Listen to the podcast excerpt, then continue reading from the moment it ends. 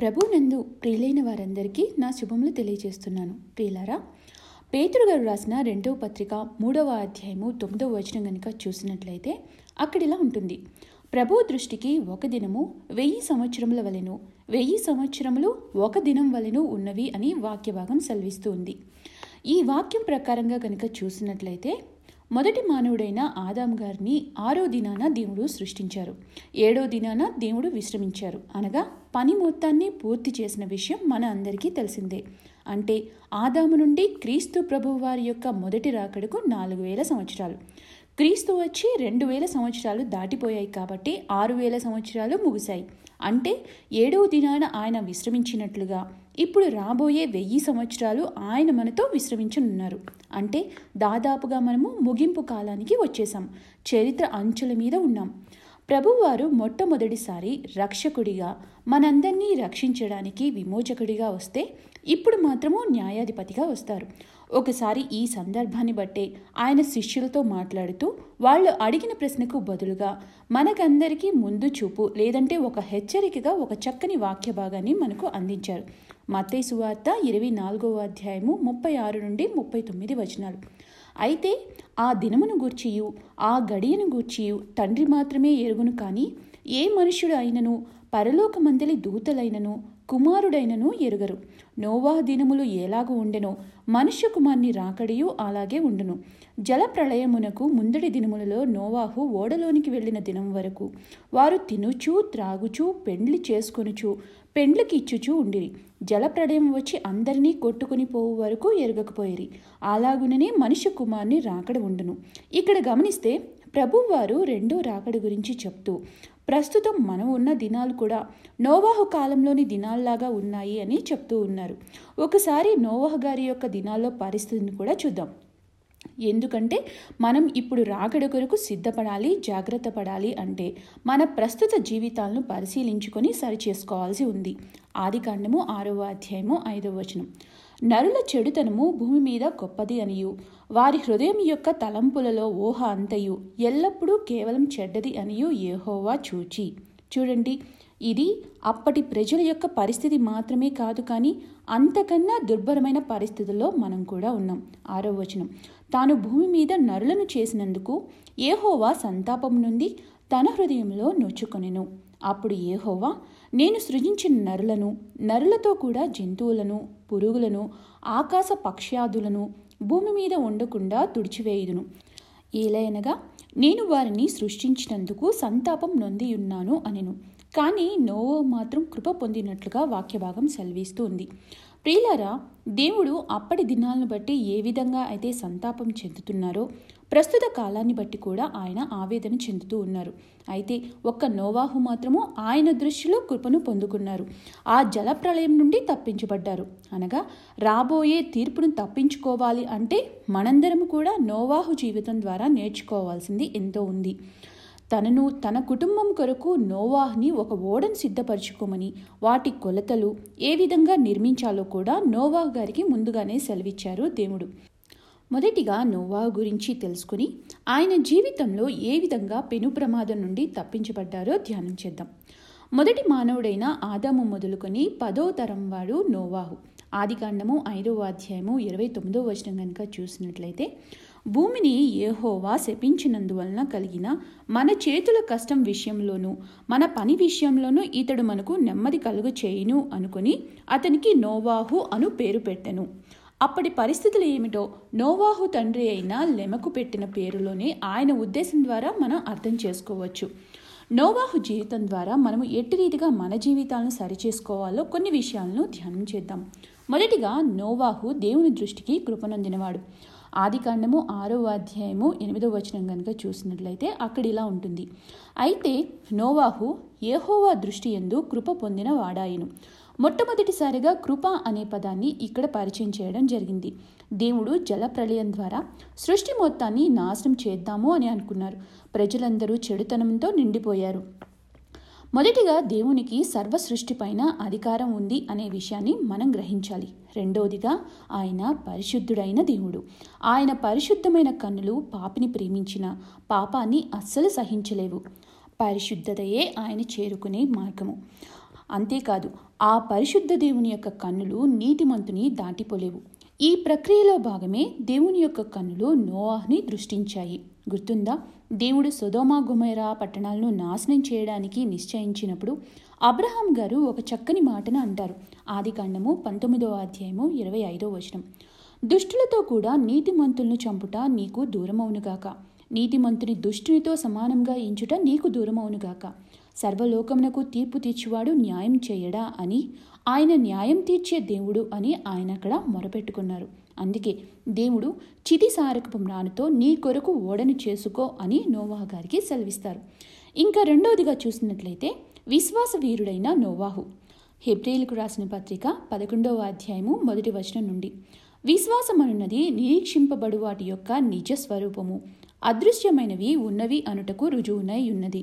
ఇంకా చెప్పాలి అంటే విశ్వాసం అనేది దేవుని యొక్క కృపను యాక్టివేట్ చేస్తుంది. ఒక్కసారి దేవుని చేతిలో నీ చెయ్యి పెట్టినప్పుడు ఆయన ఎక్కడికి నడిపిస్తారు అనేది మనకి తెలియాల్సిన అవసరం అస్సలు లేదు, నిశ్చింతగా ఉండాలి. ఈ అధ్యాయంలో కనుక చూసినట్లయితే విశ్వాసం బట్టి హేబేలు కయ్యూని కంటే శ్రేష్టమైన బలిని అర్పిస్తే, ఆదికాండము 8:10 నోవా గారు కూడా యెహోవాకు బలిపీఠాన్ని కట్టి పవిత్ర పశువులన్నిటిలోనూ పవిత్ర పక్షులు అన్నిటిలోనూ కొన్ని తీసుకుని ఆ పీఠం మీద దహన బలి అర్పించెను అని అక్కడ మనం చూస్తాం. ఇంకా రెండవదిగా విశ్వాసాన్ని బట్టి హానోకు మరణం చూడలేదు, దేవునితో నడిచినట్లుగా వాక్యభాగం సెలవిస్తోంది. ఆదికాండం 6:9 చూసినట్లయితే నోవాహు కూడా దేవునితో నడిచినట్లుగా చూస్తాము.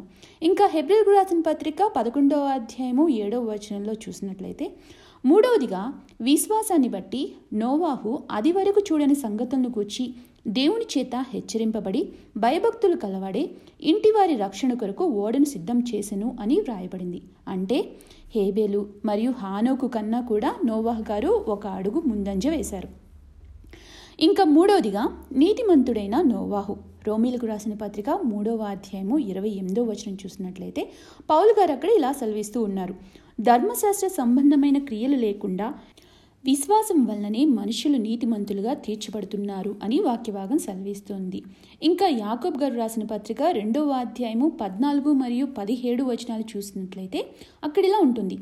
విశ్వాసం లేని క్రియలు మృతము అని, క్రియలు లేనప్పుడు ఎవడైనను తనకు విశ్వాసం కలదని చెప్పిన ఎడల ఏమి ప్రయోజనము అని, అట్టి విశ్వాసము అతన్ని రక్షింపగలదా అని వాక్యభాగం సెలవిస్తోంది.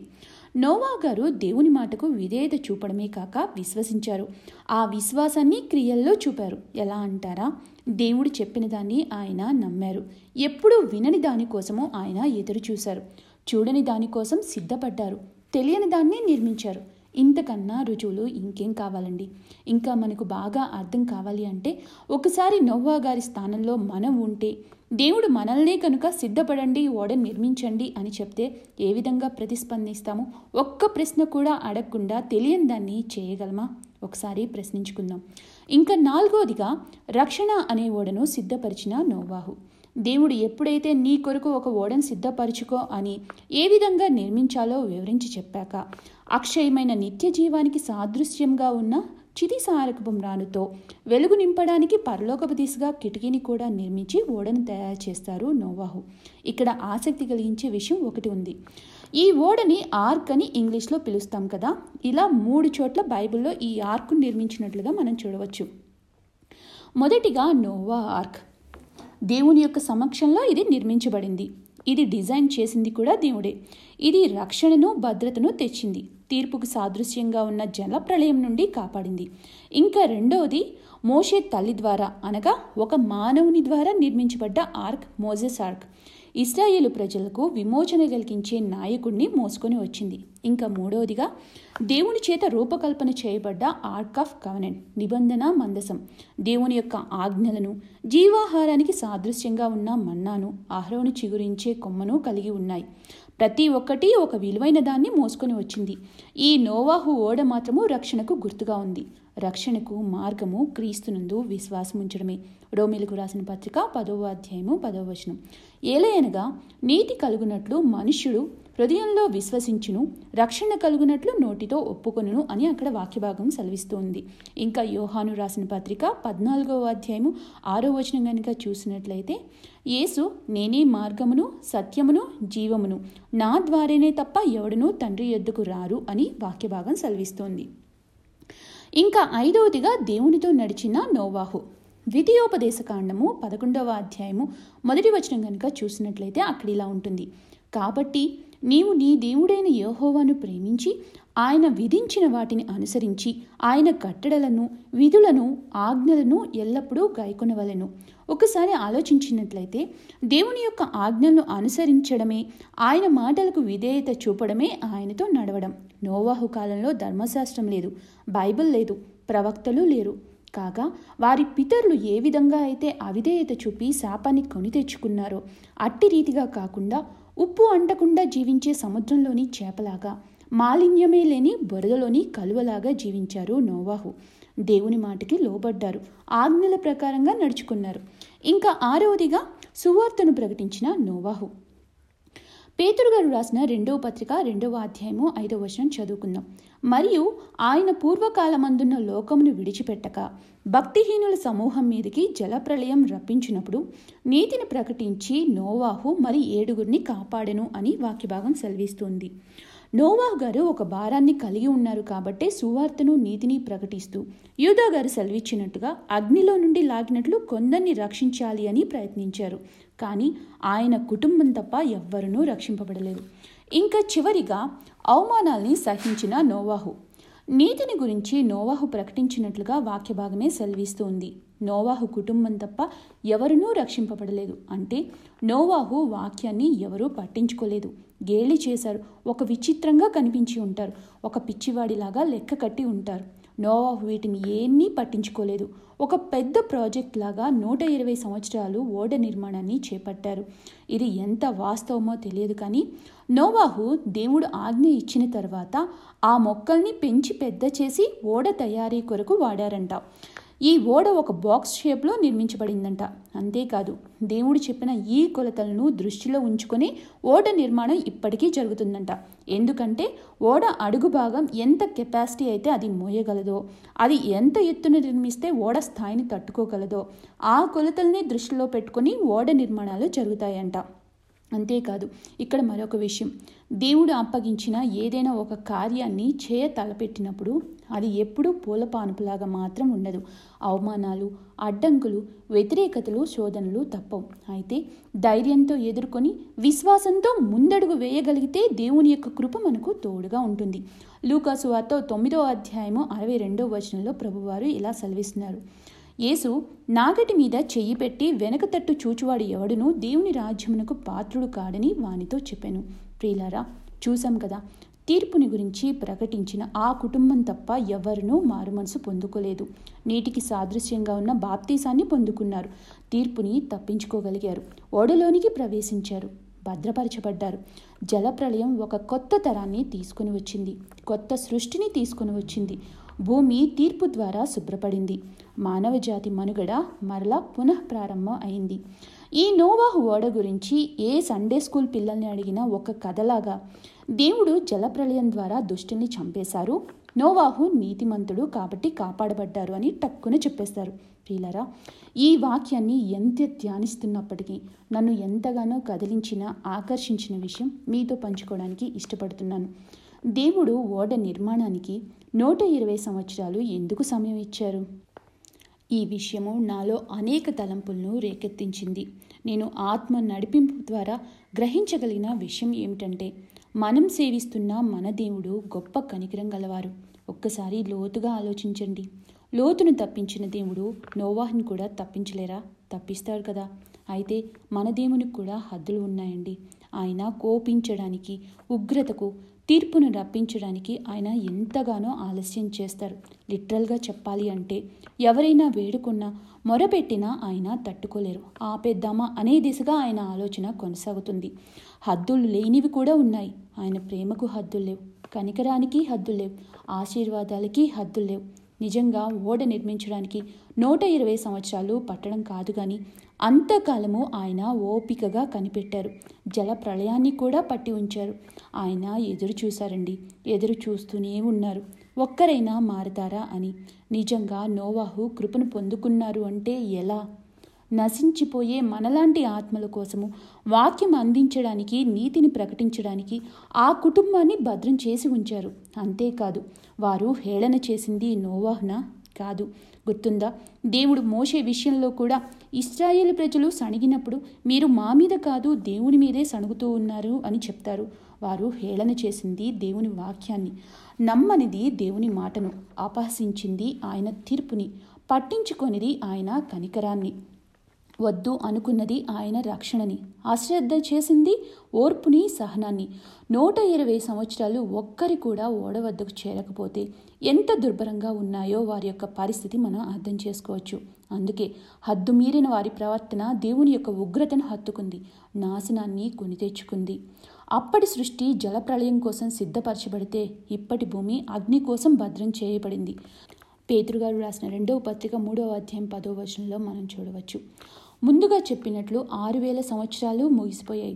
దేవుని రాకడా, లేదంటే అకస్మాత్తుగా మన ప్రాణం పోకడా, ఏదో ఒకటి జరగక ముందే మనం సిద్ధపడదామా? ఆ దినాల్లో అయితే అందరూ ఓడ ఎద్దుకు రావాలి. ఇప్పుడైతే వాక్యము నీ ఇంటి తలుపే తడుతూ ఉంది, నమ్మి విశ్వసించి ఆయన్ని చేర్చుకుందామా? అది జలప్రళయం వచ్చే సమయం మాత్రమే కాదు, దేవుని యొక్క కనికరం కనిపెడుతూ ఉన్న సమయం, సహనంతో ఎదురు చూసే సమయం. ఈ భూమి కూడా లయమైపోయే సమయం ఎంత మాత్రం కాదు, మన కోసం వేచి చూస్తున్న సమయం. ఆయన ఇంకా ఓపికతో ఈ ఒక్క సంవత్సరం అంటూ తోటమాలి మనందరి కొరకు అర్థిస్తూ ఉన్న సమయం. ఎందుకో తెలుసా, ఆయన మనల్ని ప్రేమిస్తూ ఉన్నారు. దేవుడు ఈ లోకాన్ని ప్రేమించడం కాదు, ఎంతో ప్రేమించను అని వ్రాయబడింది. ఇంకెంతకాలం ఆయన కృపా కనికరాల్ని ఇంకా చులకన చేస్తున్నావా? వాక్యాన్ని, ఆయన పిలుపుని పెడచెవిన పెడుతున్నావా? లయమైపోయే ఈ భూమి మీద బ్రతకడం కోసం తాపత్రయపడుతున్నావా? సువార్త ద్వారాలు కూడా ఓడ తలుపుల్లాగా ఒకానొక దినాన మూసివేయబడతాయి. సేవకులు కనుమరుగైపోతారు, వారి గొంతులన్నీ మోగబోతాయి. తీర్పు వచ్చింది, ఓడ ఎత్తబడింది. రేపు తీర్పు వస్తుంది, సంఘం కూడా ఎత్తబడుతుంది. ఎక్కడికి తప్పించుకోలేం. సిద్ధపడదాం. తప్పులు దిద్దుకుని పశ్చాత్తాపడి మారుమనసు పొందుకొని రక్షణ అనే ఓడలోనికి ప్రవేశిద్దాం. యేసే మార్గము, సత్యము, జీవము. దేవుడు ఈ చిన్ని వాక్యాన్ని దీవించునుగాక. ప్రార్థన చేసుకుందాం. ప్రియ పరలోకపు తండ్రి, స్తోత్రాలు ప్రభువా. పరిస్థితులన్నీ నమ్మశక్యంగా లేనప్పటికీ మీరు ఏదైతే చెప్పారో దాన్ని నమ్మి విశ్వసించి రక్షణ ఓడను సిద్ధపరిచారు. నోవాహు తన కుటుంబం కాపాడబడ్డారు. అయ్యా, చుట్టూ పరిస్థితులన్నీ అల్లకల్లోలంగా ఉన్నా రెండో రాకడకు సూచనలుగా కనిపిస్తున్నా మాలో కొంచెమైనా సిద్ధపాటు లేదు. లయమైపోయే ఈ లోకం కోసమే మా తాపత్రయం అంతా, సమయాన్ని వృధాగా మా సంతోషాల కోసమే వెచ్చిస్తూ ఉన్నాం. దయతో మన్నించండి, సిద్ధపాటు హృదయాన్ని దయచేయండి. వాక్యం విన్న ప్రియులందరినీ దీవించి ఆశీర్వదించి ఇంకా ఎవరైతే రక్షింపబడని స్థితిలో ఉన్నారో వారందరికీ రక్షణ భాగ్యం కలిగించమని, మీరు అక్కడ కొరకై బుద్ధిగల కన్యకల వలె సిద్ధపడి ఉండటకు సహాయం చేయమని, ఈ చిన్ని ప్రార్థనను ఆలకించమని యేసుక్రీస్తు వారి యొక్క అతి పరిశుద్ధ నామంలో స్తుతించి ప్రార్థించి వేడుకుంటున్నాం మా పరమ తండ్రి. ఆమేన్.